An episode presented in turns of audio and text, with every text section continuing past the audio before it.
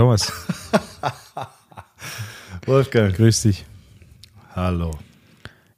Ich dachte, ich, ich starte direkt mal äh, diese Episode mit, äh, mit einem Highlight. Und zwar, wie du dich erinnerst, letzte Woche haben wir uns gegenseitig so ein bisschen die Floskeln zugeworfen, die wir, die wir benutzen.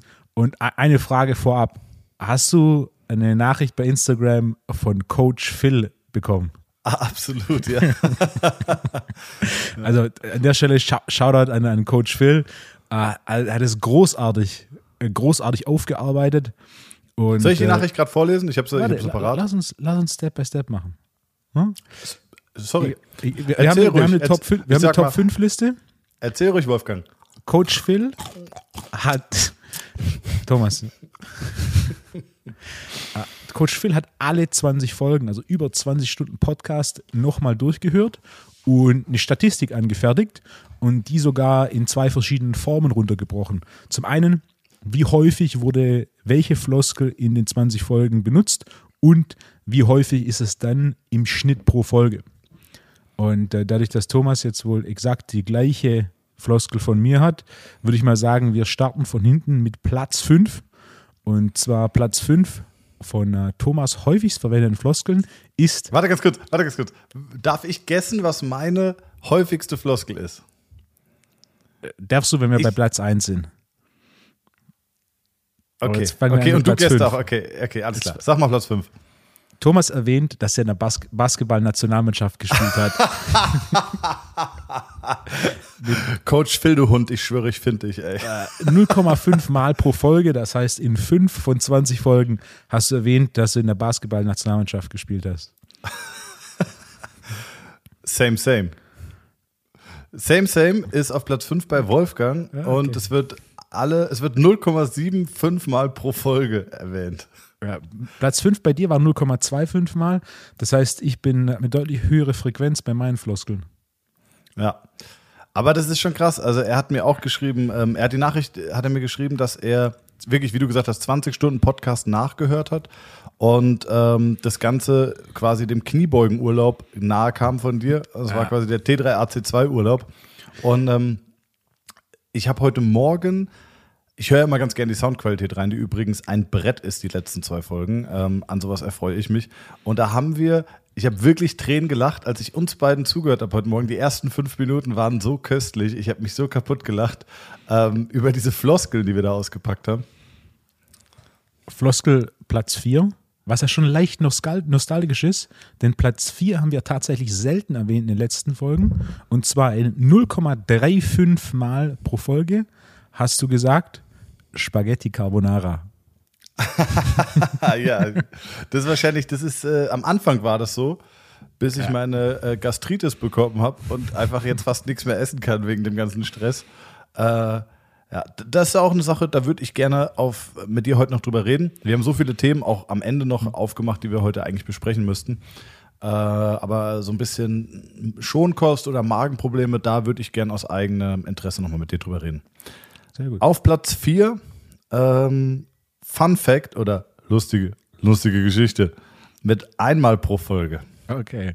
Das heißt, im Schnitt habe ich einen Fun Fact pro Folge. Das ja. freut mich. Ja.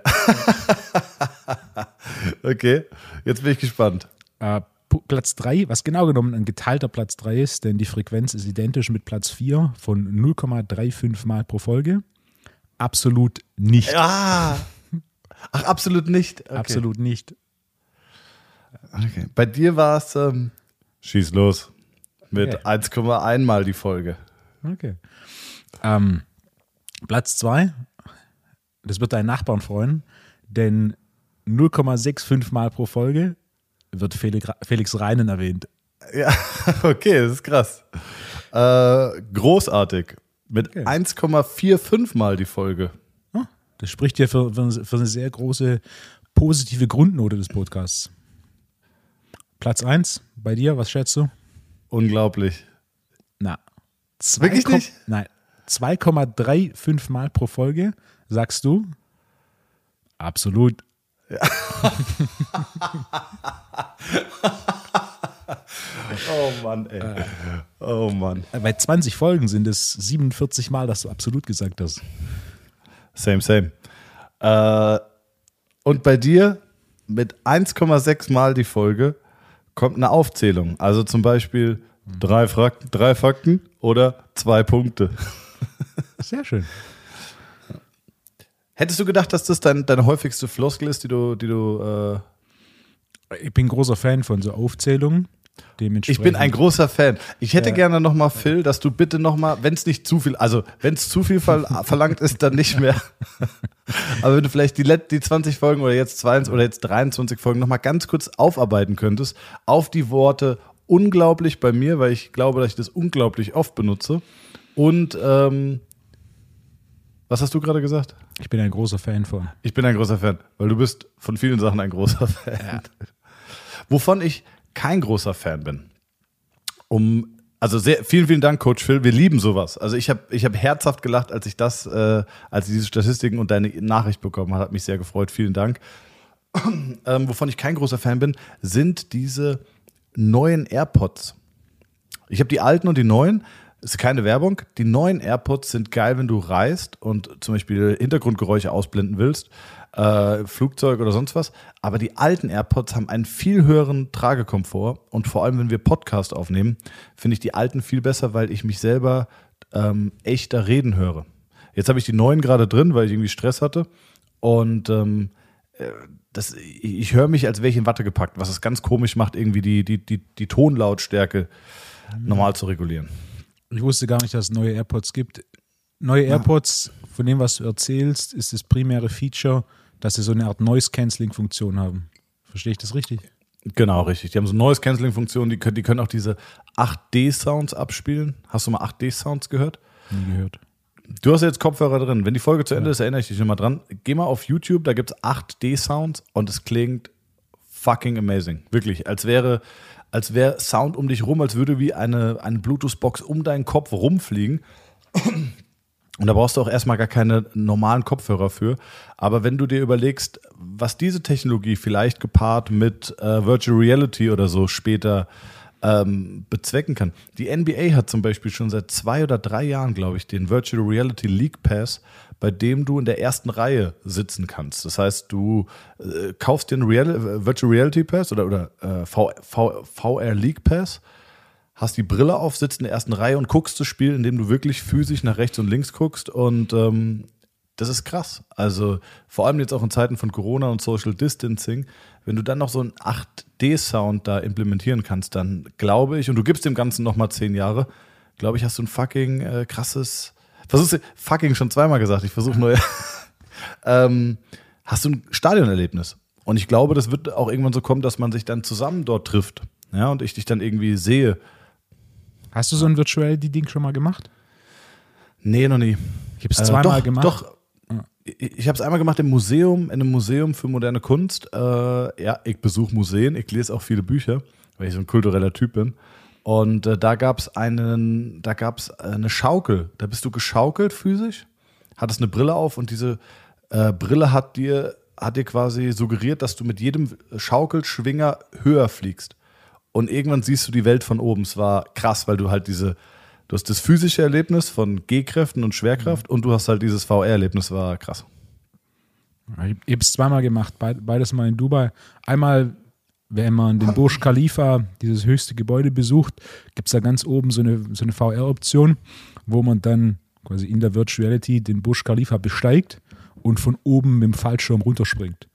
Boah, und da war tatsächlich so, du kletterst da hoch und dann musst du dich umdrehen und guckst quasi von da oben an dieser Glaswand hängend nach unten. Und ich war dann so, so, so einen Moment habe ich mich nach hinten gelehnt und es war so, wow, und es war dann so leicht schwindlig, obwohl du eigentlich weißt, du stehst auf festem Boden. Ähm, abgefahren. Und das zweite Mal war dann auch ähm, ein paar Tage später in der Mall. Da gab es für diese Expo in Dubai so eine Art äh, Rundreise, wo sie alles erklärt haben und du bist dann im Auto gesessen und das Auto ist quasi rumgefahren und hat dir alles erklärt. Und mit der Virtual Reality Brille, also ich habe mich auch komplett rumgedreht und habe dann den Rück, Rücksitz der, des Autos gesehen. Äh, das war so kinomäßig oder auch videospielmäßig oder auch sportveranstaltungsmäßig, woran ich noch gar nicht gedacht habe. Abgefahren. Jetzt steht natürlich das Thema Pornografie im Raum, ne? Auch so weit habe ich noch nicht gedacht. ja, Zumindest, genau. zumindest, Wolfgang. zumindest im Moment. Wolfgang, schwör auf deine Mutter. Zumindest im Moment definitiv. Okay, okay. ähm, warte mal, was habe ich denn hier noch auf der Liste? Äh, Soll ich so. mal? Ah, was ich dir noch sagen wollte. War ganz lustig. Ey, ich habe irgendwas im Hals, ne? Kein Corona. Warte mal, lass mich mal was trinken. Hm. Jetzt aber. Und zwar war es ganz lustig. Ich hatte heute Morgen die Folge gehört. Äh, unsere letzte Folge war, als ich auf dem Weg in die Praxis war. Hab eben noch trainiert, äh, mit einem Kunden mittrainiert und bin dann nach Hause gefahren. Steig ins Auto und hör dich, und das war das Erste, was du gesagt hast, sagen in der letzten Folge: Thomas, hast du schon mal mittags Kreuzheben gemacht? Ähm, danach sagt dein Körper dir nur noch auf die Couch, der Tag ist gelaufen. Und ich dachte mir gerade so: Fuck, ich habe Kreuzheben gemacht, muss jetzt einen Podcast aufnehmen. Aber ich war auch eine ziemliche kinky Workout-Bitch, würde ich mich bezeichnen, weil ich habe ähm, hab folgendes gemacht, jetzt bin ich gespannt, was du dazu sagst. Klimmzüge, ich war ja beim 5x5 mit äh, neutralem Griff ähm, und bin dann zweimal gefällt, keine Wiederholung mehr und auch keine Gewichtssteigerung. Bei 14 Kilo habe ich komplett, also completed, bei 15 habe ich 5, 5, 4, 3 geschafft und äh, bin jetzt auf pronierten Griff, Griff gewechselt, 6 mal 1 bis 3 und bin auf 30 Kilo, 30 Kilo pronierter Klimmzug hoch, 4 Sekunden runter.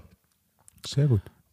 Dann, ähm, jetzt würde ich immer steigern um eine nächstgrößere Einheit, also dann auf 31 oder 32 Kilo, 31. Je nachdem, wie Und, du Scheiben hast. Genau. Ich habe jetzt nochmal mit, mit der Bestellung des Reverse Hyper, äh, habe ich mir auch nochmal 0,5er Scheiben bestellt. Äh, ich habe heute, und man muss ja sagen, wir nehmen den Podcast immer montags auf. Montags ist der Release, montags kommt die Folge. Und deswegen haben wir nicht so viel Zeit zwischen dem Release und den Zuschriften, die wir bekommen. Aber ich habe heute, also der Podcast einen Tag alt, sieben oder acht Leute haben mir geschrieben oder bestätigt, dass sie sich den Reverse Hyper bestellt haben. Hast du es gesehen? Ich habe auch ein paar gesehen, was mich freut. Auch das erste Feedback kam schon von denen, die das Ding schon geschickt gekriegt haben und schon getestet haben und durch die Bank weg. Jemand, der es noch nicht gemacht hat, ist natürlich eine komplett neue Art von Übung. Ich bin gespannt, meiner musste, meiner müsste morgen ankommen, glaube ich. Was ich ein- einiges an Zuschriften bekommen habe in den letzten Wochen, ist, hast du auf Netflix diese Seaspiracy-Doku gesehen? Nee, habe ich nicht. Ich, ich, ich weigere mich ein bisschen, weil ich, ähm, ich finde es schwierig, das ist so ein bisschen wie Game Changer. Nachdem Game Changer online kam, ähm, kenne ich deine Meinung tatsächlich auch nicht zu, aber es ist so ein bisschen, ich finde es schwierig, weil Netflix hat natürlich eine unglaublich große, unglaublich, hat eine sehr große Weich Reichweite und damit auch eine Verantwortung. Und irgendein, das sind ja eher auch Entertaining-Filme als krasse Dokumentarfilme. Ähm, ich weiß nicht, wie es in dem Film ist, ich habe ihn nicht gesehen, aber es soll ja eher entertainen und deswegen zweifle ich häufig so ein bisschen die Zahlen, die Fakten und die Daten an. Und häufig will es ja auch in eine diverse Richtung irgendwie influenzen. Deswegen tue ich mich immer so ein bisschen schwer mit Dokumentationen von Netflix, auch wenn die sehr heroisch und mit geiler Musik und so unterlegt sind. Aber ich, hast du sie geguckt?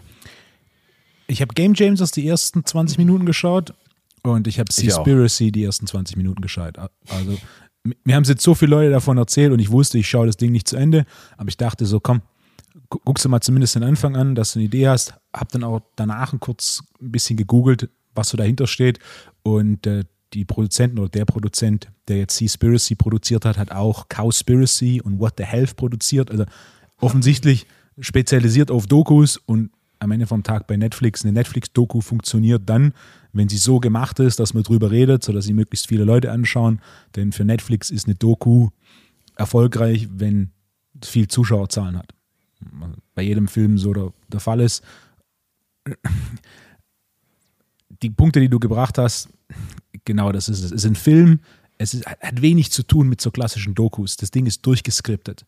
Es hat eine coole Story. Es fängt an mit diesem Studenten, der die Welt verbessern will, indem er Plastik sammelt äh, und dann rausfindet, dass ja Plastik nicht das Problem ist, sondern die äh, Fischereiindustrie. Und dann hat es am Ende so von denen, die es angeschaut haben, mir erzählt haben, die, die Grundaussage ist, Fischerei ist schlimmer als alles andere für Ozeane. Hör auf, Fisch zu essen und rette damit die Ozeane. Was natürlich ähnlich wie bei Game Changers ne, die Welt durch den Strohhalm betrachtet ist. Und auch ähnlich, also die ersten paar äh, Minuten, da kamen schon, schon Zahlen, dann auch, wo sie in Japan waren, mit irgendwie so einem Bluefin-Tuna, würde ein paar hunderttausend Dollar kosten. Das ist so eine Zahl, wo ich sagte, ja, da gibt es einige Bluefin-Tunas, die so viel kosten, aber grundsätzlich tun sie das nicht.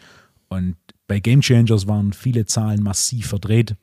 Und bei Seaspiracy auch das, was ich dann mit einer kurzen Recherche gefunden habe, auch da wieder das gleiche Spiel. Du hast so, du willst was entertaining machen, du willst was machen, wo viele Leute drüber reden. Ähm, und dann, dann musst du im Endeffekt so, du hast eine gute Geschichte am Anfang, du hast so ein paar emotionale Hänger, so ein paar Zahlen, die im ersten Moment natürlich beeindrucken. Dann hast du diese, diesen quasi diesen Delfinmord, mit dem das Ganze so ein bisschen anfängt. Warst du soweit? Nee.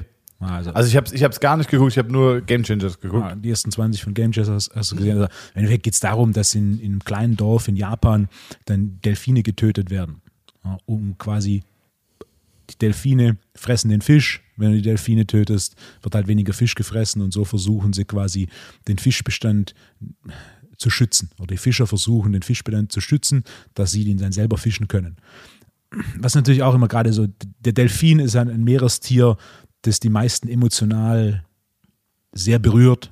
Ob jetzt so ja, die sind voll clever. Oder, die können mega krasse Tricks, die können so Bälle jonglieren und so. Tierpark oder Flipper oder dergleichen. Ne? Was natürlich für uns moralisch nicht so ganz nachvollziehbar ist, wie du da einen Haufen Delfine jeden Tag umbringst. Aber gerade sowas, dieser, dieser moralische Aspekt von Nahrung und Ernährung, was ja mit sowas wie zum Beispiel Game Changers mehr und mehr aufkam, Moral ist etwas, über das man ganz schwierig diskutieren kann und ja. Moral ist etwas, über, bei dem es einfach definitiv kein richtig und kein falsch gibt. Und na, die Geschichte hat gezeigt, dass davon auszugehen, dass man selbst moralisch überlegen ist, ähm, relativ schnell massiv nach hinten losgeht. Und deswegen auch, ich hatte auch gerade die, das Thema vegane Ernährung. Ich habe zwei Folgen im Podcast, Beef mit, mit Veganern. Und die beiden Folgen gehen einmal das Thema Umwelt und einmal das Thema Physiologie an. Und ich erwähne ganz klar, dass ich das Thema Moral und Ethik nicht angehe, weil das ist ein Thema, da gibt es einfach, es gibt kein richtig und falsch. Punkt. Und ja. so spielen die natürlich schön Karten in dieser Doku, dass einfach kein Fisch mehr zu essen nicht die Lösung ist. Vor allem erzählen wir es mal in Ländern, wo, wo die Ernährung primär von Fisch lebt oder auch wo die Wirtschaft primär von Fisch lebt. Ja, 100 äh, sehr guter Punkt. Habe ich noch gar nicht drüber nachgedacht. Sehr guter Punkt, ja. Da gibt es äh, Orte in, im Indischen Ozean, da kannst du nicht sagen, okay, jetzt pflanzt mal einfach ein bisschen Erbse und Reis an, dass ihr versorgt seid mit Kalorien. Da ist nichts mit Landwirtschaft. Das ist die Bodenbeschaffenheit so, da, da kannst du nicht großartig was anbauen. Also jeder, der schon mal ein bisschen Südostasien bereist hat, da gibt es viele Regionen, die leben vom Meer. Das Meer ist quasi ihr Supermarkt. Das Meer ist da, wo das Essen herkommt. Da ist nichts mit Riesenfeldern und ne, was ja auch Game Changers größtenteils propagiert, dieser Fokus auf pflanzliche Nahrungsmittel, der, wenn man ihn lang denkt, auch nicht wirklich eine Lösung ist. Und so ist auch, es ist, nicht, ist nicht, es ist keine Lösung, keinen Fisch zu essen. Gibt es natürlich Aspekte in dieser Fischerei, wie zum Beispiel die Netze. Ein Großteil des Plastikmülls im Meer sind nicht irgendwelche Strohhalme, sondern es ist halt gerade so Netze, die dann ins Meer geworfen werden. Ist, ist das ein Problem? Ja. Kann man dagegen vorgehen? Mit Sicherheit. Oder auch dieses Problem, dass quasi Fische in den Netzen mitgefangen werden, die man danach wegwirft. Dafür gibt es auch Lösungen. Also Beispiel, auf den Malediven ist per Gesetz nur erlaubt, mit ähm, Pole and Line zu fischen, also so Handleinfischen. Und es funktioniert. Gibt es lustige Videos, einmal mal auf YouTube, Pole and Line Fishing Maledives eingeben da findest du halt acht Jungs, wie sie auf so einem viereckigen Boot stehen und da einen Thunfisch nach dem anderen rausholen. Mit dann so einem, mit einem Haken, der keinen Widerhaken hat. Das heißt, du wirfst den Haken quasi rein, der Fisch beißt an, du ziehst hoch und der Fisch fällt hinter dir aufs Boot. Und so kannst du so Thunfische fangen, ohne dass du da groß Netze brauchst. Ist es ineffizienter, als mit einem Netz zu fischen? Ja, definitiv. Kannst du spezifisch Thunfisch aus den Malediven auch bei uns kaufen? Ja. Kostet der einfach etwas mehr? Definitiv. Und das ist einer der gleichen Punkte, den ich auch zu diesem Game Changers Thema mache. Wenn du irgendwo Fleisch für zwei, drei Euro das Kilo kaufst, dann kannst du dich nicht beschweren. Ne? Das kannst du einfach nicht. Und das ist nicht die Wirtschaft, die das dirigiert, sondern es ist der Kunde, der das dirigiert. Richtig, du selbst kannst genau. entscheiden, genau. welche Art von Fisch esse ich, wie häufig esse ich Fisch. Und so regulierst du auch, wie viel Fisch tatsächlich und wie viel Fisch gefischt wird und welche Art von Fisch gefischt wird und mit welcher Art Fisch gefischt wird. Ja. Dementsprechend, so, das Schöne an so einem Dokus ist, man greift solche Themen aus, auf und sieht natürlich so Themen auch aus anderen Perspektiven.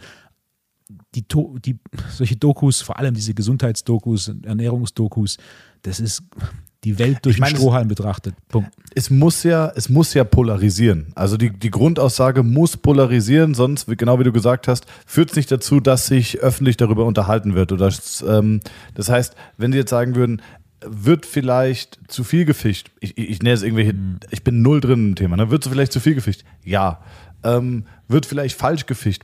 Ja. Werfen die Dreck da rein? Ja. Aber ist es irgendwo, also, aber stimmen auch alle anderen Fakten? Nein. Also, ist, verstehst du, wenn man jetzt zu dem, zu dem Entschluss kommen würde, die Fischerei ähm, ist nicht optimal organisiert, ja, auch, auch aus, aus nachhaltiger Sicht ist sie nicht optimal organisiert. Man müsste sie verbessern, man bräuchte Gesetze und Auflagen, dann wäre das nicht reißerig. Ähm, wahrscheinlich wäre das genau das Grau, was man am Ende realistisch treffen müsste, aber es wäre nicht, nicht reißerig genug. Ich finde auch bei, bei äh, Game Changers, da haben die da irgendwelche Beispiele, ja, der Profisportler hat dann das und das erreicht. Mhm. So, ja, fuck, Michael Jordan, Mike Tyson, äh, weiß nicht, äh, Justin Gatlin, äh, keine Ahnung, das Dream Team von 1992, die haben alle Fleisch gegessen und scheinen mir gute Leistung gebracht zu haben. Ich weiß nicht, ob die bessere Leistung gebracht hätten, wenn die vegan jetzt gewesen wären. Ne?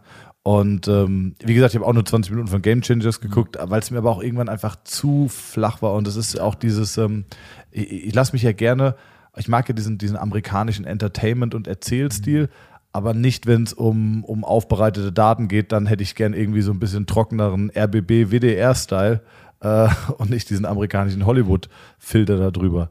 Aber ja. da, wird, da wird ja Netflix erzählen, dass natürlich eine durchschnittliche WDR- oder Arte-Doku deutlich weniger Augen auf sich zieht als sowas wie Game Changers. Gerade bei den Athleten.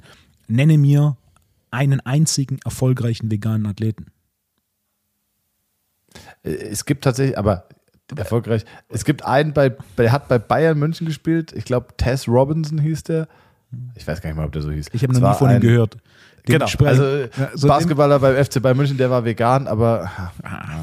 Und wie lange war, wie lang war er vegan? So, also.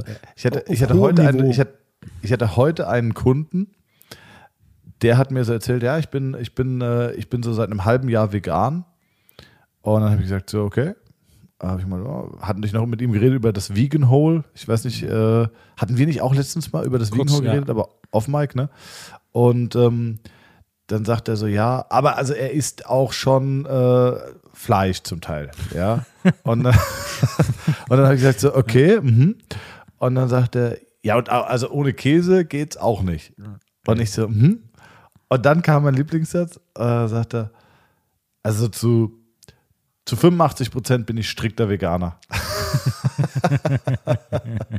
ich, gedacht, jo, ich bin auch zu 30 Prozent strikter Veganer, den Rest esse ich halt so äh, Multikulti.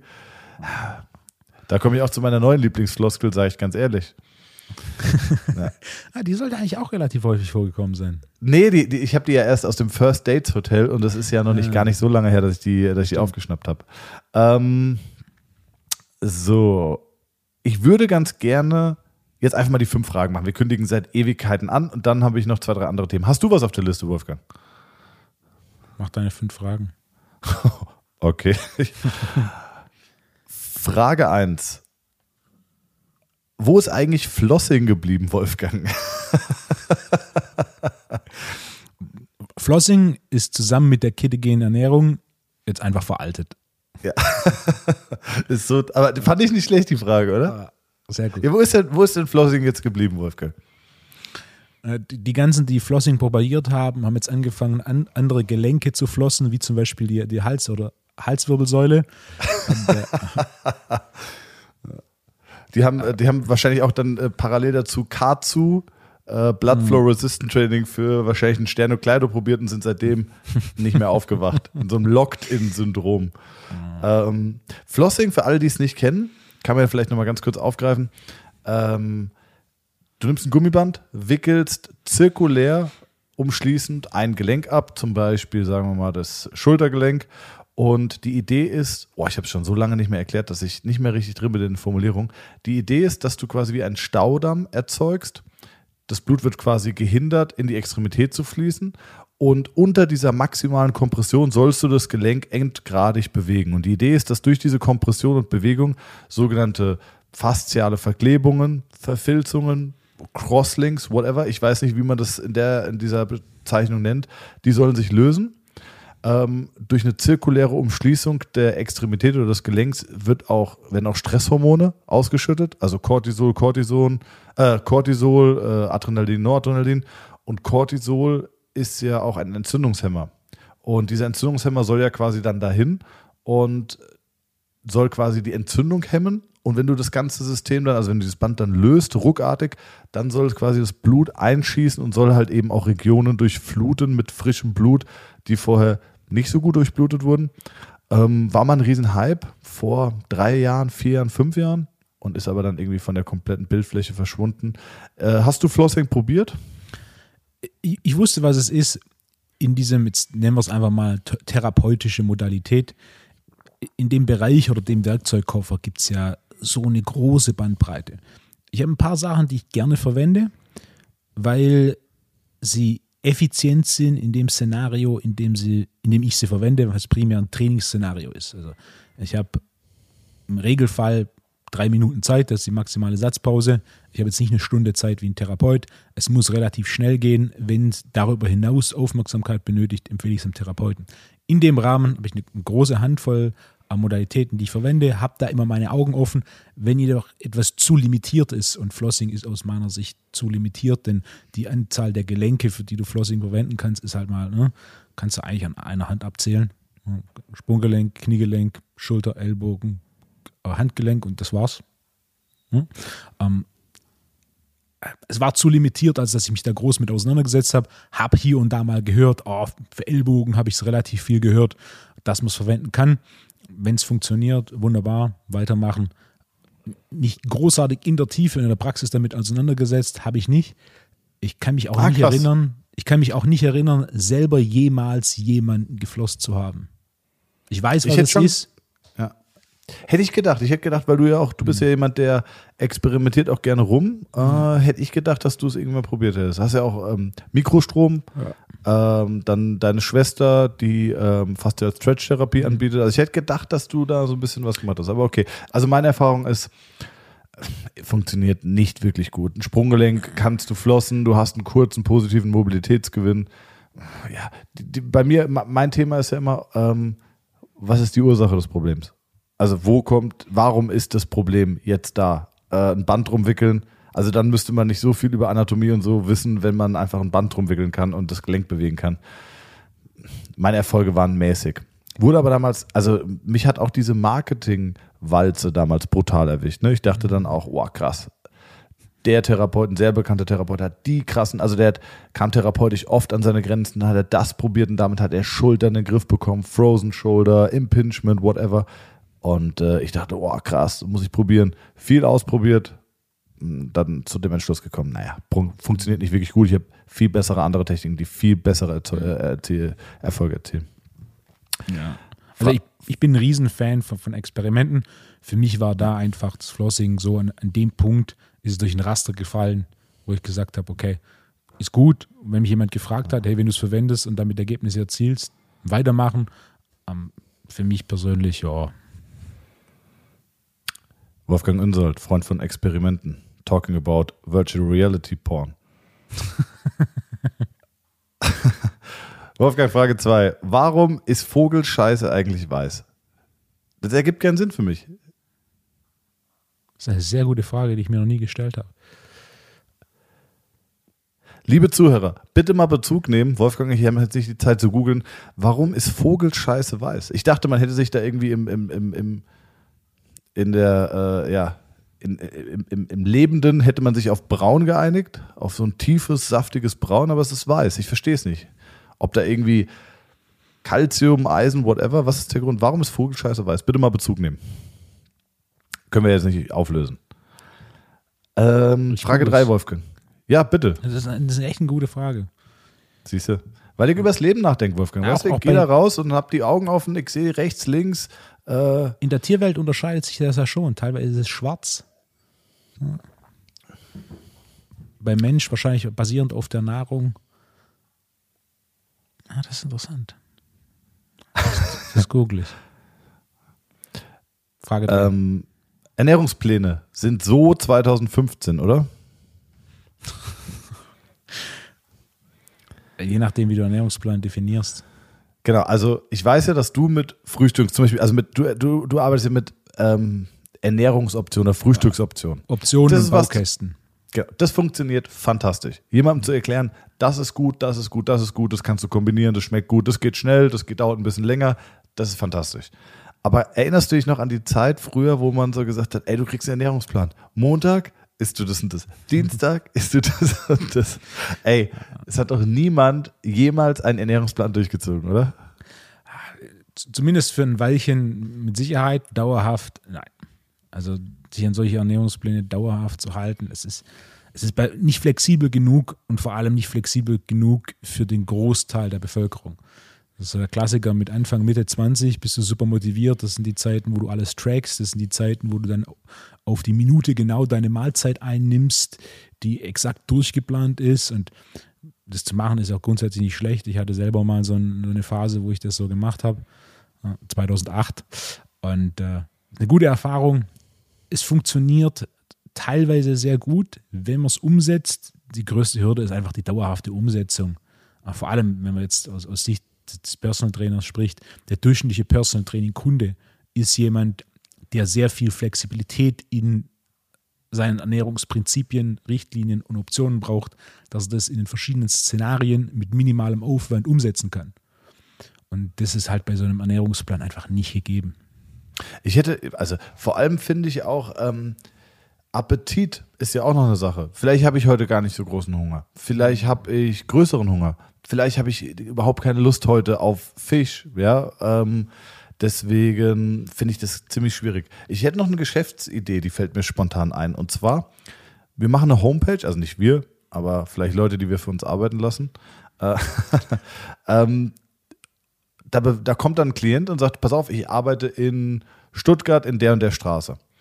Ich möchte jetzt das Programm von Wolfgang machen. Und der, diese Person setzt sich dann hin und guckt, welche Restaurants gibt es in der Nähe, guckt, was ist auf der Menüliste, guckt, was passt optimal rein und kann dir dann Menüs mit Telefonnummern zur Verfügung stellen, individuell, wo du sagen kannst, guck mal, hier ist eine Liste, du hast zwölf Restaurants in deiner, um, um, also in deiner Nähe, die und die liefern, die und die Optionen hast du mit den und den Kalorien, quasi einen individuell angepassten, weiß nicht, Speisekarte für dich aus deiner Umgebung. Das wäre doch, glaubst du, dafür gäbe es Bedarf? Lieferando Health Plus, so hört sich das an. Ja, genau, genau. Wenn, die Nachfrage groß genug ist, und, und die Nachfrage in diesem Segment ist massiv wachsend, gerade was dieses glutenfreie, High-Protein, Ja. Äh, vegan. Und dann, pass auf, die Angeht. nächste Stufe ist, du hast dann wie so einen Personal Assistant, den rufst du oder schreibst du eine SMS und sagst, ey, ich will, heute esse ich um 12 Uhr Mittag. Ähm, am liebsten Fisch oder so. Und dann bestellen die dir noch was. Zack. Ja. Weil Bei mir ist zum Beispiel so, ich esse alles gerne. Also ich, ich bin zum Beispiel so, ich hasse es, mich groß damit auseinanderzusetzen. Wenn jemand sagt, ich esse heute das und das und es passt von, von, also dass es ein gesundes Lebensmittel ist oder dass das Essen okay ist, dann sage ich, ey, stopp, bestell mir das einfach mit. Ich mache mir da nicht so große Gedanken. Aus meiner Sicht ist Food Delivery ein Segment mit einem riesen Wachstumspotenzial. Denn du kannst viel Essen bestellen, das durchschnittliche Essen, was du bestellen kannst, ist von der Qualität her, boah, hm?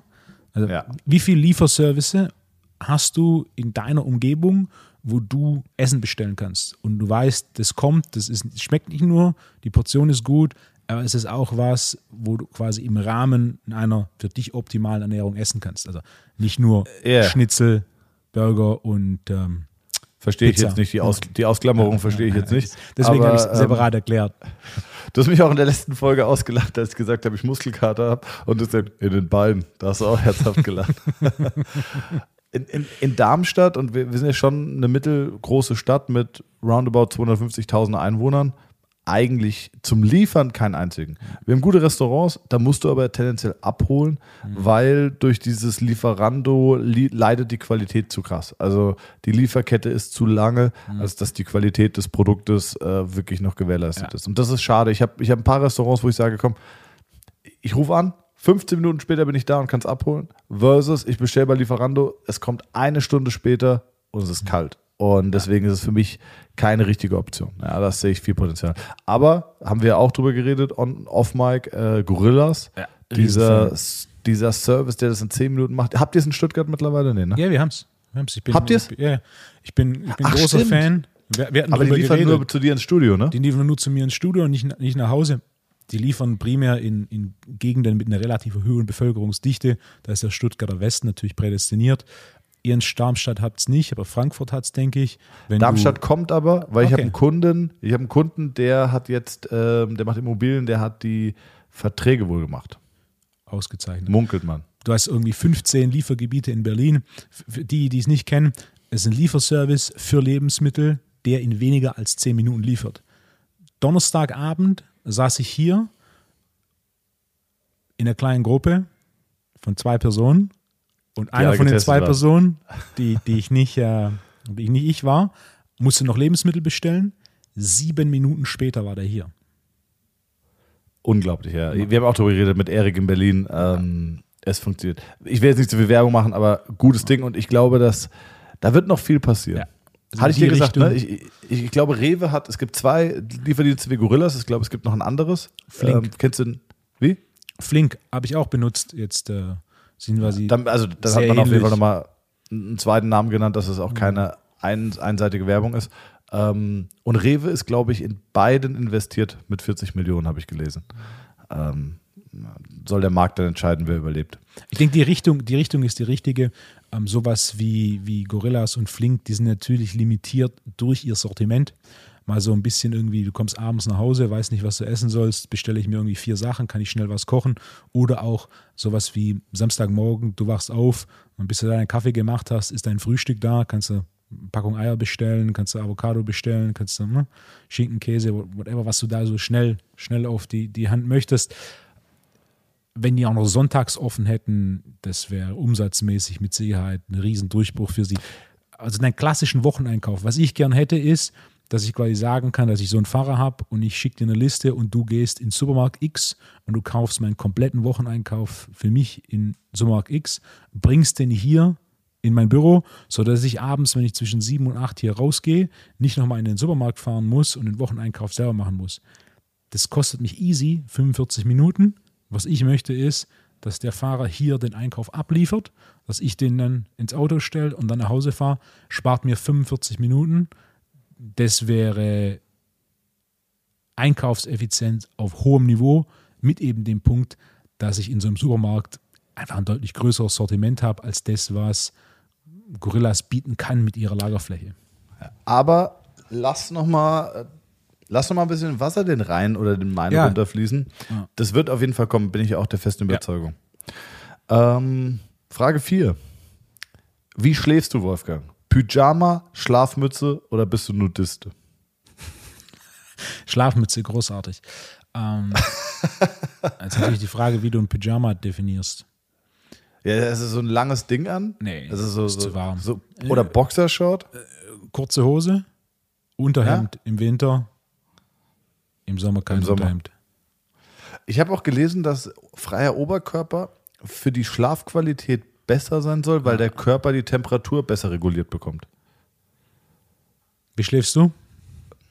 Das geht dich nicht an, das sind meine fünf Fragen. Frage fünf.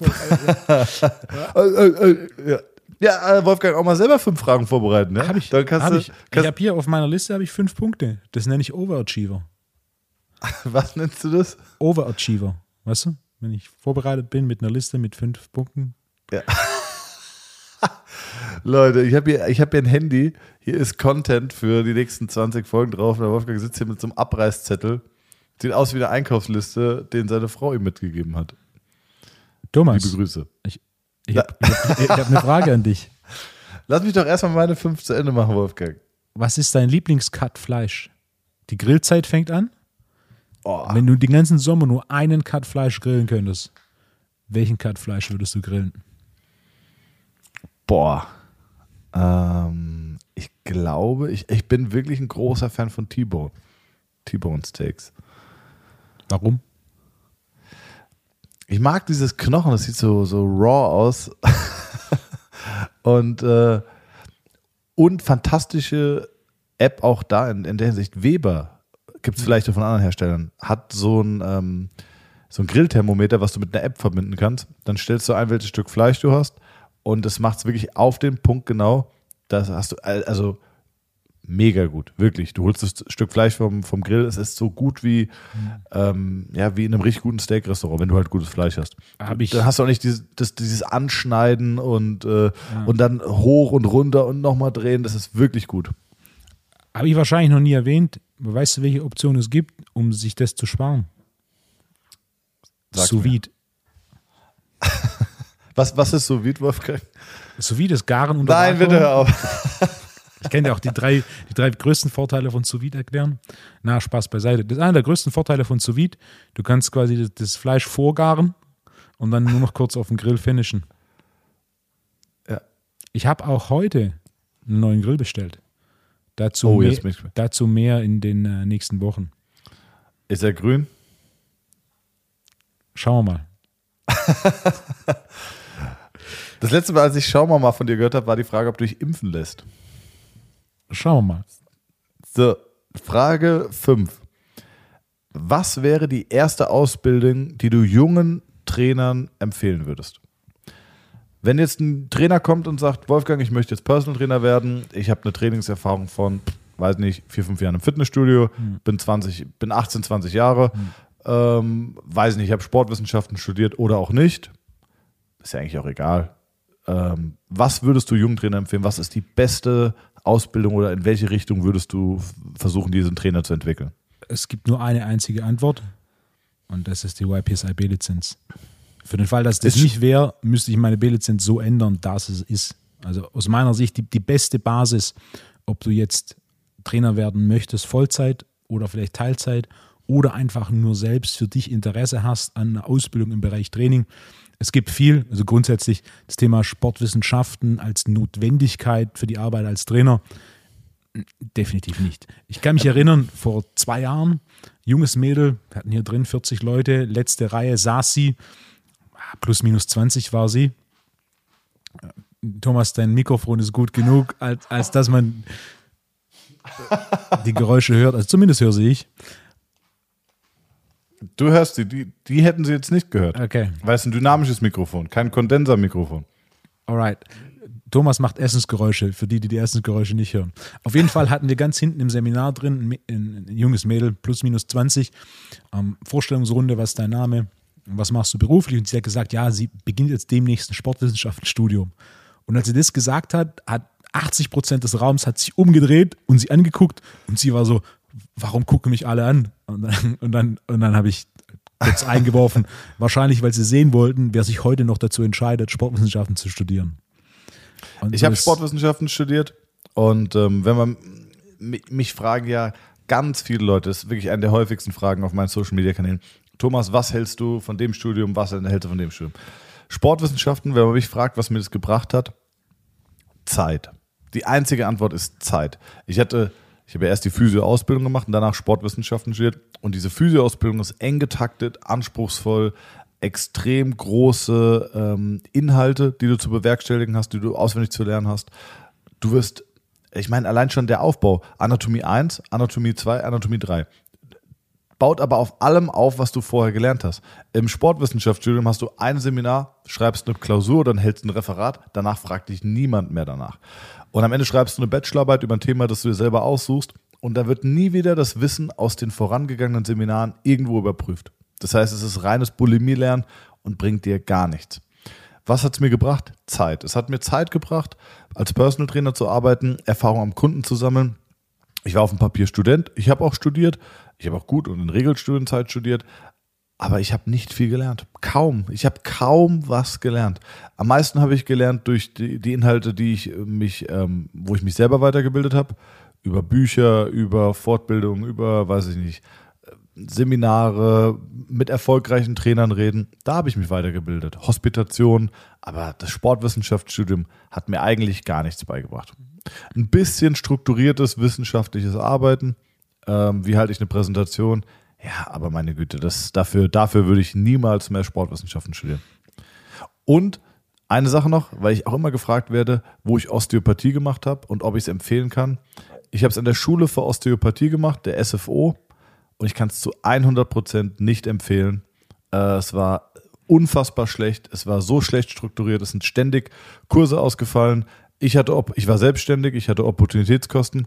Seminar war Donnerstag, Freitag, Samstag, Sonntag. Mittwoch kommt eine E-Mail, Seminar fällt aus. Wird verlegt auf XY. So, zwei Tage keine Kunden, mhm. an wieder zwei Tagen keine Kunden. Ähm, es gab ein paar gute Dozenten, muss ich wirklich sagen, aber es war viel Schrott dabei. Und ähm, die Schule für Osteopathie, SFO Frankfurt, kann ich zu 100% nicht empfehlen. Und am Ende haben sie mich auch noch abgezockt mit dem Geld. Ähm, meiner Meinung nach auch eine längere Geschichte. Ich hatte gekündigt, auf einmal war die Kündigung verschwunden, ist eine längere Geschichte, aber ich kann sie zu 100% nicht empfehlen. Manuelle Therapie hingegen kann ich empfehlen. Sucht euch irgendjemanden, der es gut macht. Eine manuelle Therapieausbildung gerät aktuell so ein bisschen in Verruf, weil meiner Meinung nach die Physiotherapie sich auch in eine falsche Richtung entwickelt. Ähm, ist vielleicht auch nochmal ein anderes Thema. Und da gerät die manuelle Therapie so ein bisschen in Verruf. Es ist schwer, gute manuelle Therapie zu finden, aber das gibt es. Ich habe jetzt auch ich, das ganze Wochenende Advanced-Seminare konzeptioniert. Du kennst ja diese Konzeptionierungszeit. Boah, sehr schön. Samstagmorgen 7.30 Uhr gesessen, konzeptioniert. Vier, fünf, sechs Stunden, na, sechs Stunden weiß ich. Vier, fünf Stunden, danach raucht die, braucht die Birne, geht nichts mehr. Äh, zwei Tage am Stück. Ich hatte jetzt noch einen Zusatztermin für Modul 1 eingeworfen, sofort ausgebucht. Echt cool. Jetzt sind nur noch Module, die Module 1 und 2 äh, und die A-Lizenz gibt es nur noch 2022. Ich glaube, ich habe aktuell Ihr könnt es nochmal probieren, aber ich glaube, ich habe dieses Jahr kein Modul mehr frei. Und ansonsten lieber früh für 22 buchen, weil so wie es im Moment läuft, toi toi toi, ich bin super happy und kriege geiles Feedback auch von Leuten, die Seminare gemacht haben, ist äh, relativ schnell ausgebucht. Von den ganzen Advanced-Seminaren, die du konzeptioniert hast, was würdest du sagen, ist das die, die, die größte Perle? Mm, ich habe es eingeteilt in, ich teile es in untere und obere Extremität und wirklich beide. Weil, nein, ich mein's, nee, ich mein's, du, du Assi, du wie lachst. Viel, wie viele Liegestütze macht Chuck Norris? Alle. Ja. Wolfgang, übrigens, ja. Boris Scheiko hat mich angerufen und hat gesagt, du sollst aufhören, seinen Namen in den Mund zu nehmen, wenn du so eine Lusche an der Bank bist. äh, nein, wirklich. Modul 1 und 2 der Advanced-Seminare, die jetzt kommen, die sind ja noch nicht fertig konzeptioniert, werden Bretter, weil es anwendbares anwendbare Techniken, anwendbares Wissen ist, das funktioniert. Ja, mehr muss ich eigentlich nicht sagen. Es ist einfach und strukturiert, es ist nicht überladen. Ich habe in der Osteopathie, habe ich roundabout 800 Techniken gezeigt bekommen, würde ich einfach mal guessen. Davon anwenden tue ich 50 oder so. 40, 50, was eine gute Zahl ist. Ja. Aber völlig überladen, einfach nur Content, Content, Content. Hier habt ihr Inhalt, guckt mal das und dann könnt ihr das machen und das und das. Und ihr könnt das SCG, das Sternoklavikular, könnt ihr auf eine Elevation, eine Depression, Protraktion, Retraktion, äh, Rotation testen. Jo, sind wir mal ganz ehrlich, findet kaum statt in der Praxis. Und diese Seminare werden einfach wirklich anwendbar. Was findet auch im Profisport statt und was funktioniert. Und deswegen finde ich es geil, deswegen habe ich Bock drauf. Was ein guter Punkt ist für, wenn jemand zu mir kommen würde, der jung ist oder der auch schon ein bisschen älter ist und sagt, ich will Trainer werden. Und dann würde ich, wie schon gesagt, kein Sportwissenschaftenstudium empfehlen, denn klar, man hat dann ein abgeschlossenes Studium, das ist ganz nett, aber für das, was man an Zeit investiert und das, was an Kompetenz bei rauskommt, ist ein relativ schlechtes Investment. Was ich empfehlen würde, ist, wie gesagt, YPS IB-Lizenz, gefolgt von A-Lizenz. Ähm, darüber hinaus jedoch sich Zeit zu nehmen. Oftmals bei Trainern ist so, ich mache jetzt eine Ladung Seminare und dann weiß ich das alles und dann ist die Ausbildung fertig. Eine Ausbildung dauert irgendwo zwischen zweieinhalb und sechs, sieben, acht Jahren. Also eine durchschnittliche reguläre Ausbildung ist quasi klassischerweise so diese drei, vier Jahre. Zweieinhalb Jahre ist sowas wie Einzelhandelskauf, Frau, Kaufmann, Verkäufer und dann natürlich sowas wie ein, Medizinstudium. Da bist du schnell bei deinen 12, 14 Semestern und je nachdem, wie du den Facharzt noch draufrechnest. Also du brauchst irgendwo deine, deine zweieinhalb bis sieben, acht Jahre für eine Ausbildung. Das heißt, nicht denken, dass man in sechs Monaten schon das Wissen angesammelt hat, das man braucht, um einen längerfristigen Job daraus zu machen. Ausbildung ist grundsätzlich ein fortlaufender Prozess. Die ersten Jahre sind die wichtigsten, denn in den ersten Jahren legst du das Fundament und schaffst dir ein Basiswissen. Da brauchst du Seminare zu, da brauchst du Bücher zu oder Artikel oder hm, was auch immer du lesen willst und du brauchst Erfahrung zu. Du musst das, was du lernst, anwenden, um so tatsächlich diese Kompetenz zu verinnerlichen. Je mehr du das, was du anwendest, und zwar nicht nur innerhalb von kürzer Zeit, sondern über Zeit, desto mehr weißt du, was du weißt und kannst es danach auch in der Praxis auf die Straße bringen. Und da sehe ich zu oft Trainer, die da denken, jetzt mache ich halt viel in kurzer Zeit und dann weiß ich das alles, mit der Ausbildung Zeit lassen. Und selbst, ne, wenn du sagst, drei, vier Jahre ist eine durchschnittliche Ausbildung, die Ausbildung ist genau genommen ein, ein, sehr, sehr fortlaufender Prozess, der nie endet. Aber diese ersten paar Jahre gern ein bisschen mehr Zeit nehmen, ein bisschen auch über den Tellerrand hinausschauen, nicht nur klassischerweise Ernährungssupplementierung und, und Programmdesign, Übungsausführung, sondern auch, was könnte mich darüber hinaus noch interessieren? Habe ich Interesse, zum Beispiel Verständnis für Physiotherapie zu entwickeln? Habe ich Interesse, Verständnis für verschiedene Te Techniken zur Optimierung der Mobilität zu erlernen und so weiter. Ein bisschen über den Tellerrand rausgucken und sich dann aber einfach Zeit lassen und verstehen, dass so eine Ausbildung keine Frage ist von zwölf Präsenztagen oder zehn Seminaren, sondern es sind Monate und Jahre notwendig. Am Anfang hast du so ein paar Heureka-Momente, wo du denkst, wow, jetzt, ah, ich hab's. Je länger du dabei bist, desto mehr merkst du, ah, okay, das ist so. Also war, das, war das Sokrates, der gesagt hat, äh, je mehr ich weiß, desto mehr weiß ich, dass ich nichts weiß? Oder irgendeiner seiner anderen griechischen Homies. Ähm, und es ist wirklich so, je mehr du ein Thema durchdringst, desto mehr wird dir klar, was dir alles fehlt. Ich will gar nicht wissen, was dir, ich unterstelle dir, dass du dich unheimlich gut mit Supplementierung und Biochemie auskennst. Ich will nicht wissen, wenn man in deinen Kopf guckt, dein persönliches Gefühl ist wahrscheinlich, fuck, mir fehlt auch noch so viel, was ich noch mehr wissen könnte. Ähm, das ist ja bei mir auch so. Deswegen arbeite ich auch nur ganz, ganz, ganz oberflächlich mit Ernährung, weil ich sage, ich habe nicht mal die Zeit, Psyche und Körper zu durchdringen zu 100 Prozent. Und solange ich das nicht mache, traue ich mich gar nicht, noch ein drittes Fass aufzumachen. Ich habe lieber Leute, denen ich vertraue, wo ich sage, geh mal dahin, geh mal dahin. Ja, geh mal zum Wolfgang, lass, lass mal, rede mal mit ihm über Supplementierung. Ähm, das muss ich da nicht machen als dass ich dieses Fass noch aufmache. Grundwissen ist absolut wichtig, ja, habe ich auch, würde ich sagen, aber es, äh, also wir brauchen unsere Kompetenzen im Bereich Ernährung bei weitem nicht vergleichen. Ja, das ist lächerlich. Aber das ist okay, das ist völlig in Ordnung. Ähm, ja, bitte. Wer dich bei Social Media verfolgt, wird den nächsten Punkt recht einfach verstehen. Was ist eines der populärsten Symptome von mangelndem Grundwissen? Eines der populärsten Symptome von mangelndem Grundwissen. Weiß ich nicht. Zirkusübungen. Ja. Ah. ah, hast du gesehen? War nicht schlecht, ne? Ja, ja. Äh, du, hast, du hast in letzter Zeit mehrfach so Übungen gepostet äh, und teilweise mir auch geschickt von so Zirkusübungen, wo einfach, ne? Nur weil, weil es abgefahren aussieht, dann nochmal ein Band dran ist und dann nochmal irgendwas instabil ist. Hast du gesehen, wie der Trainer noch an den Band gerissen ja, hat? also liebe, liebe Community, schickt mir weiterhin Bullshit-Videos. Ich liebe das. Ich, ich, ich, schicke auch eine Vorauswahl an Wolfgang weiter, der sich auch immer köstlich darüber amüsiert.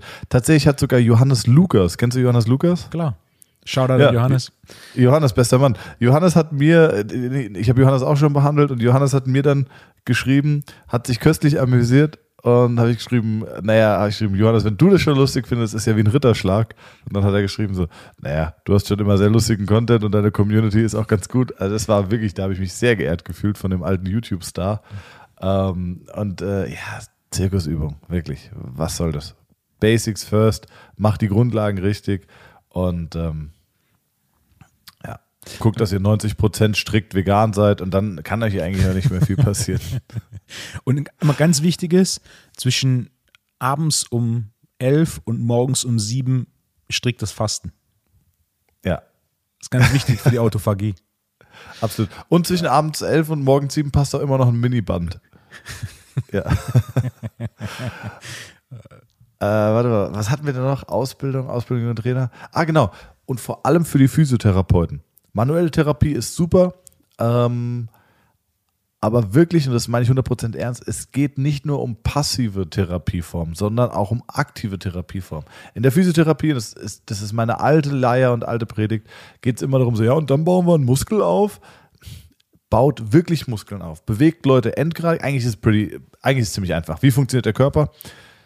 Naja, der Körper muss gucken, dass alles funktioniert oder dass, dass, dass, dass äh, alle Range of Motions quasi benutzt werden können, dass ich eine tiefe Kniebeuge kann, eine maximale Hüftstreckung, Beugen, whatever. Und dann muss das System auch belastet werden. Das ist eigentlich das klassische Yin- und Yang-Prinzip. Ja? Ich brauche körperliche Belastung, ich brauche körperliche Entlastung. Ich brauche eine, eine psychische Belastung und eine psychische Entlastung. Wenn ich nur Urlaub habe, geht es meiner Psyche nicht gut. Wenn ich nur Stress habe, geht es meiner Psyche nicht gut. Und ähm, deswegen auch für die Physiotherapeuten, lernt Belastung und lernt Belastung korrekt auszuführen in der Übungsausführung und lernt Belastung auch korrekt zu steuern. Und da auch an die Physiotherapeuten, auch wenn es auf den YPSI-Seminaren vielleicht nicht groß in Leuchtreklame draufsteht, aber es ist auch für euch geeignet. Geht bitte zum Wolfgang und macht zumindest mal diese B-Lizenz und lernt mal, was ist eine Kniebeuge, was ist Kreuzheben, wie schreibe ich denn einen Trainingsplan für meine Patienten. Ein Trainingsplan ist nicht, indem ich jemanden einmal 20 Minuten auf ein Wackelbrett äh, stelle. Nutz lieber die 20 Minuten und schreib einen konstruktiven Trainingsplan und schick ihn nach Hause, ohne hands-on gearbeitet zu haben. Hat er wahrscheinlich mehr von, als wenn du 20 Minuten irgendwas machst. Deswegen auch für die Physiotherapeuten, bitte, bitte, bitte im Jahr 2021 Belastungssteuerung lernen äh, und, und ja. Und eine gute manuelle Therapie und dann, dann, dann seid ihr schon gar nicht so weit weg von einem wirklich sehr guten Therapeuten über die Jahre hatte ich immer konstant Physiotherapeuten da und ein Punkt, den ich, den ich regelmäßig mache, ist, dass ich mich freue, wenn Physiotherapeuten zu den Seminaren kommen und so ein bisschen ihr, ihren Kompetenzkreis erweitern, um auch zu sehen, okay, was gibt es noch drüber hinaus? Und ne, auch, wir hatten ja das schon den Punkt ein paar Mal, ist ja nicht nur Krafttraining, sondern auch der Punkt Ernährung. Ähm, du musst jetzt nicht super tief reingehen. Du wirst auch basierend auf dem simplen Punkt Zeit nie diese Wahnsinnskompetenz im Ernährungsbereich aufbauen, denn du wirst nicht 25 Stunden plus die Woche dich mit Ernährung auseinandersetzen. Das wäre nicht ideal, dadurch 25 Stunden plus mit deiner Kernkompetenz der Therapie auseinandersetzt. Aber gewissen Basiswissen der Ernährung ermöglicht dann so Sachen zu identifizieren wie einfach Zucker oder auch Gluten und ähm, Magen-Darm-Probleme was jetzt direkt ein sehr schöner Übergang ist zu dem Thema Nahrung, Verdauung und äh, den Fall, den du eingehend schon erwähnt hast. Genau. Ich mache jetzt den Fall, den ich eingehend ähm, angefangen habe und habe dann noch eine abschließende Frage, die den Podcast vielleicht abrunden kann. Was ein Traum, oder? Und zwar, Stress führt ja auch häufig dazu, dass äh, die Magentätigkeit so ein bisschen weniger wird. Mhm. Relativ simpel. Stresshormone oder Sympathikusaktivität fördert Stresshormone, Adrenalin, Noradrenalin, Cortisol, ähm, Fight-or-Flight-Modus. Alles, was zum Kämpfen oder Fliehen benötigt wird, wird aktiviert. Alles, was nicht benötigt wird, ist so ein bisschen sekundär gesteuert. Darunter gehört Magentätigkeit, Darmtätigkeit. Und bei mir ist es so, dass ich, und vor allem wenn emotionaler Stress zum Beispiel dazukommt oder wenn, äh, ja, wenn ich einfach, ja, emotionaler Stress, halt auch Praxis, Seminare, whatever, dann, dann, dann kriege ich echt so eine Gastritis manchmal. Also so eine, so eine Entzündung, wo Salzsäure überpro also überproportional ähm, produziert wird. Und dann kriege ich so ein leichtes Sodbrennen, ich habe so Magenschmerzen und wie so Verstopfung. Und das ist, ähm, was würdest du mir empfehlen, da jetzt zu nehmen? Ich habe auf jeden Fall angefangen, dein Glutamin zu nehmen, was du mir geschickt hast. Ähm, habe ich jetzt einmal am Tag so einen Löffel in Wasser gerührt. Muss ich auch sagen, hat wirklich was gebracht. Hat die Gastritis nicht, äh, nicht also das hat nichts für die Gastritis getan, mhm. aber es hat meinen Blähbauch deutlich reduziert mhm. und ich hatte das Gefühl, dass es ähm, ja, dass die, dass die, dass die Nahrung danach nicht mehr so lange so schwer im Magen liegt. Mhm. Hatte ich wirklich. Also das, äh, vielen Dank, dass du mir das geschickt hast. Sehr gutes Produkt. Vielleicht kannst du da gleich noch drauf eingehen. Ähm, jetzt wäre so die Frage, Chlorella hilft auch der Verdauung, glaube ich. Was würdest du empfehlen? Gastritis oder so eine Magenschleimhautentzündung und Glutamin korrelieren nicht direkt, denn Glutamin ist in erster Linie Nährstoff für die Darmschleimhaut. Und wir müssen unterscheiden zwischen Magen, der im oberen Bereich des Magen-Darm-Trakts sitzt, und dann der Darm, der im unteren Bereich sitzt. Das heißt, Glutamin ist da mehr ein Thema von Darm. Am Magen, gerade dieser Bereich ähm, Stress, Salzsäure oder Magensäureüberproduktion beziehungsweise Reflux, was teilweise eine Überproduktion ist, teilweise aber einfach nur der Punkt, dass diese Klappe, die den Magen abgrenzt, von der Speiseröhre schlecht schließt. Was interessanterweise habe ich auch ach, gut zehn Jahre her, es war ein Osteopathiebuch, das darauf einging, wie äh, Spannung in der Brustwirbelsäule dafür sorgt, dass diese Klappe, die die Grenze Klar. ist zwischen Speiseröhre und? Magen. Hm? Ja, Pylorus ist der, der, der, der, der Pförtner, der quasi dafür sorgt, dass die Magensäure nicht hochkommt. Ähm, und ganz häufig bei Brustwirbel, Brustwirbelblockaden äh, vom sechsten Brustwirbel, die machen häufig äh, ein Ansteuerungsproblem oder eine, ein Tensionsproblem in diesem Pylorus. Vielleicht kann ich da kurz einhaken. Sorry. BWS ist, ist ein Thema. In deinem spezifischen Fall, du sagst, bei so Seminarthemen hast du das mehr als sonst, richtig? Ah, nee, nee. Okay. Einfach, ich glaube, genereller Stress. Ja. Gen- Genereller Stress oder bei Seminar kommt es mehr vor? Nee, nicht Ja, um. Am Anfang hatte ich, am Anfang, also am Anfang auf jeden Fall, mittlerweile bin ich drin und äh, bin entspannt bei Seminaren. Wenn es Seminar gewesen wäre, wäre meine erste Frage gewesen, was machst du in deiner Mittagspause? Ah, Auch für jemand, der jetzt schon fast zehn Jahre Seminare gibt, eins der ersten Learnings, die ich hatte, ist, die Mittagspause muss ein Break vom Seminar sein. Nicht nur für die Teilnehmenden, sondern auch für den Präsentierenden. Das- Ich fahre immer weg. Immer, ich fahre immer weg. Also äh, ich, ich ähm, versuche auch nicht mit. Hast du mir auch erzählt, du bist am Anfang mit den Teilnehmern essen gegangen, was cool ist und äh, habe ich am Anfang auch mal gemacht. Mittlerweile auch Seminarpause weg, äh, mal eine Stunde nicht reden, nicht präsent sein und dann wieder mit neuer Energie, was auch für die Gruppe das Fairste ist. Weil wenn ich mir jetzt mit einem Gespräch mit einer Person führe, profitiert die viel davon und die gesamte Gruppe leidet unter meiner ja, reduzierten Energie Ja. am Nachmittag. Ähm, genau. Deswegen, nee, das mache ich schon. Also der einen Stunde einfach wäre mein Punkt. Ein Break, was natürlich dann auch sich so über auf stressige Phasen mh, übertragen lässt. Äh, ein Break. Ja. BWS ist ein Thema, aber ja, Stress, BWS, weiß nicht wie bei dir. BWS würde ich mal schätzen, ist jetzt kein Riesenthema, unabhängig Nee, von deiner kein Größe. Unabhängig von deiner Größe. Ja. Ähm, Stress grundsätzlich interessanterweise im Körper der am meisten Energie verbrauchende Pro Prozess ist die Produktion von Magensäure. Nichts Ah, benötigt krass. so viel ATP wie die Produktion von Magensäure. Und teilweise ist dieser Reflux auch eine Korrelation mit niedriger Magensäure. Während man vermutet, es kann hohe Magensäure sein, aber gerade unter Stress kann es auch wenig Magensäure sein. Du hast nämlich dann geringe Magensäureproduktion, aber eben diese Fehlfunktion der, der Barriere zwischen Magen und Salzsäure und Magen und Speiseröhre und dementsprechend kann diese Säure ein bisschen nach oben gehen und für diesen, für diesen Reflux sorgen. Kleiner Fun Fact: Wenn du ein Breitband-Antibiotikum genommen hast, was schätzt du, wie lange braucht der Magen, bis sich Pepsin- und Salzsäurewerte wieder normalisiert haben? Gute Frage. Ich würde sagen, das ist eine überraschende Antwort. Ich kenne sie nicht. Ein Jahr. Wow. Krass, ne? Abgefahren. Und wenn du dir überlegst, wie, wie inflationär auch äh, Antibiotikum einfach verschrieben Ich meine, Antibiotikum ist ein, ein, ein Wunderwerk der Medizin. Ja, und es hat eine absolute Daseinsberechtigung. Ich möchte es gar nicht madig machen. Nur um mal drüber nachzudenken, ob man bei jedem Problem vielleicht erstmal ein Antibiotika draufknallen soll. Ähm, wenn es seine Anwendungsberechtigung hat, super und dann hilft es auch. Aber manchmal wird es ein bisschen zu wie eine Spritze, habe ich das Gefühl. Vielleicht ist auch eine Fehleinschätzung, aber zu inflationär einfach. Zack, einfach mal drüber. Ja. Ähm, Chlorella? Lass mich den Punkt zu Ende machen. Reflux ist Sorry. ein Thema. Natürlich gibt es auch noch die Entzündung der Magenschleimhaut, was, was ein anderes Thema ist. Da interessanterweise, ich würde mal, wenn, wenn es regelmäßig wiederkommt, würde ich einen Test machen, kannst du beim Arzt machen, für Helicobacter pylori. Okay. Die Korrelation zwischen ähm, Entzündung der Magenschleimhaut und Helicobacter pylori ist sehr, sehr hoch. Die genaue Zahl habe ich nicht im Kopf, ist aber bei weit über 80 Prozent, wenn ich mich richtig erinnere. Ähm, Helicobacter pylori kann man sogar relativ einfach, bekommst du dann weg, auch ohne Antibiotikum. kannst du testen lassen, um zu schauen, ob das da ist. Ähm, Magengeschwüre sowie Entzündungen der Magenschleimhaut und die Korrelation mit Helicobacter pylori ist sehr, sehr hoch. Die, die das entdeckt haben, haben sogar einen Nobel Nobelpreis dafür bekommen, waren auch für eine relativ lange Zeit, wurde quasi, ach, Magengeschwüre ist nur Stress, fertig.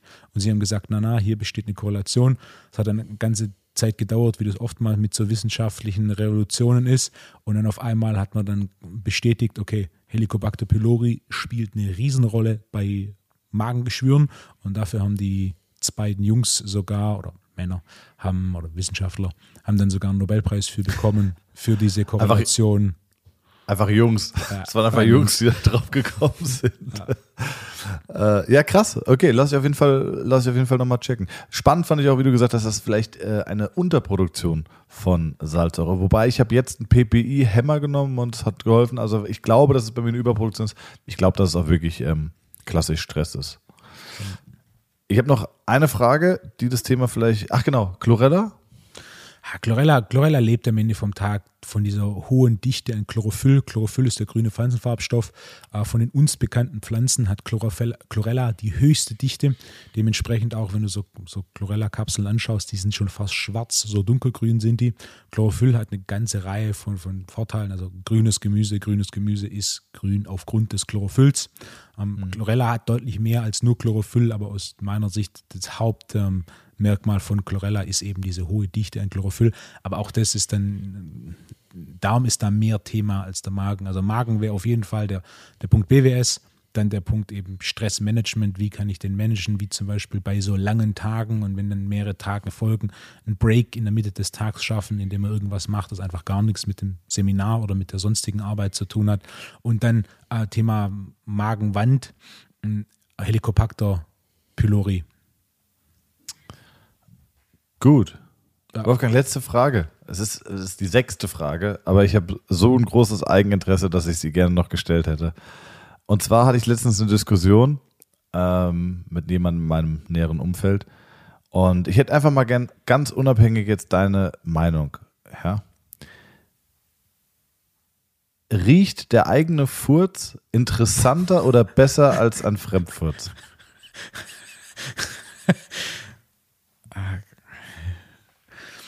Jetzt sag mal ganz, Wolfgang, jetzt sag mal ganz ehrlich. Jetzt sag mal ganz, der eigene Furz riecht auf jeden Fall interessanter als ein Fremdfurz.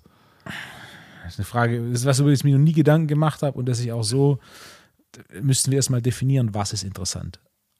Ja. Ah, ah, das ist eine Frage, auf die ich keine Antwort habe. Krass, ich hatte auch keine Antwort drauf. Okay. Ich hatte auch. Nehmt doch mal Bezug bitte. Also das ist ja auch anonym. Ähm, ihr schreibt mir einfach mal und es ist anonym. und dann würde ich einfach mal nächste Woche vielleicht so ein bisschen auswerten, ob einfach so ja oder nein. Frage an die Community. Geht, es geht ja, Leute, das ist jetzt keine Witzfrage, sondern es geht um Darmgesundheit im weitesten Sinne. Und deswegen kam ich auf diese Frage. Großartig. Großartig. Absolut. same, same. same. ähm, nächste Woche habe ich auf der Liste immer noch Training für den geilsten Arsch. Was sind Wolfgangs absolute Top-Empfehlungen, um für den Sommer den knackigsten Arsch auch nicht nur für die Ladies, auch für die Typen zu bekommen? Training für die Calves, weil ich bin komplett, ich bin erster Vorsitzender im Storchenbeinverein Darmstadt e.V. Äh, das würde mich aus, eigen, aus eigenem äh, Interesse motivieren, das zu fragen.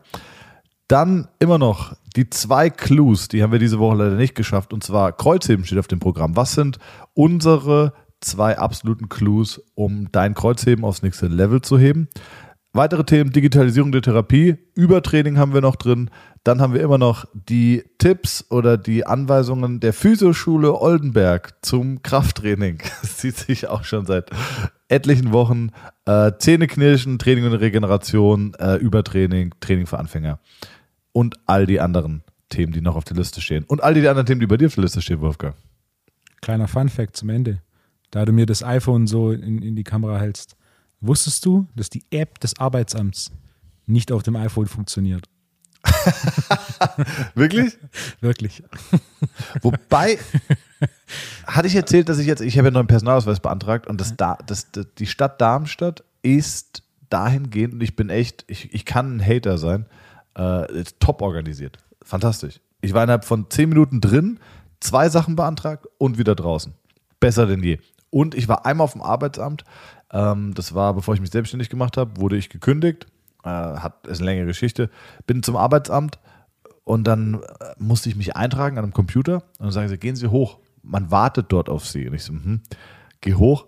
Da kommt ein gut gekleideter, gut gekleideter Mann mit, äh, junger Mann, der war damals wahrscheinlich 40, gut gekleidet, Hemd, Krawatte, ein dynamisches Auftreten. Ich kam aus dem Treppenhaus, er läuft auf mich zu und sagt, Herr Ambrecht. Und ich sage so, ja, so, ich habe bereits auf Sie gewartet. und ich sage so, what? Und äh, der hat eine super Beratung gemacht und deswegen Shoutout an das äh, Arbeitsamt Darmstadt. Also ich habe sehr gute Erfahrungen damit gemacht. War meine einzige, aber da war ich echt baff, die Organisation intern, weil man ja auch immer gern über Behörden und so hetzt. La Bonheur, kann man nichts sagen. Sehr cool. Wolfgang, beschäftige dich doch mal bitte mit Virtual Reality Porn, warum Vogelkacke weiß ist und äh, dem Geruch des eigenen Futters bis nächste Woche, ja? Ich würde sagen, während diese Folge jetzt gleich speichert und du noch bei FaceTime da bist, google ich direkt das Thema mit den Vogelfäkalien. Danke. Wolfgang, es war mir ein Fest. Wir sehen, uns, wir sehen und hören uns nächste Woche. Liebe Zuhörer, abonniert uns, abonniert Wolfgang Insold auf Instagram Training und Therapie. Schaut euch die Seminare an und äh, wir freuen uns über jede Nachricht, die uns schreibt. Bis nächste Woche. Allen eine gute Woche. Ciao.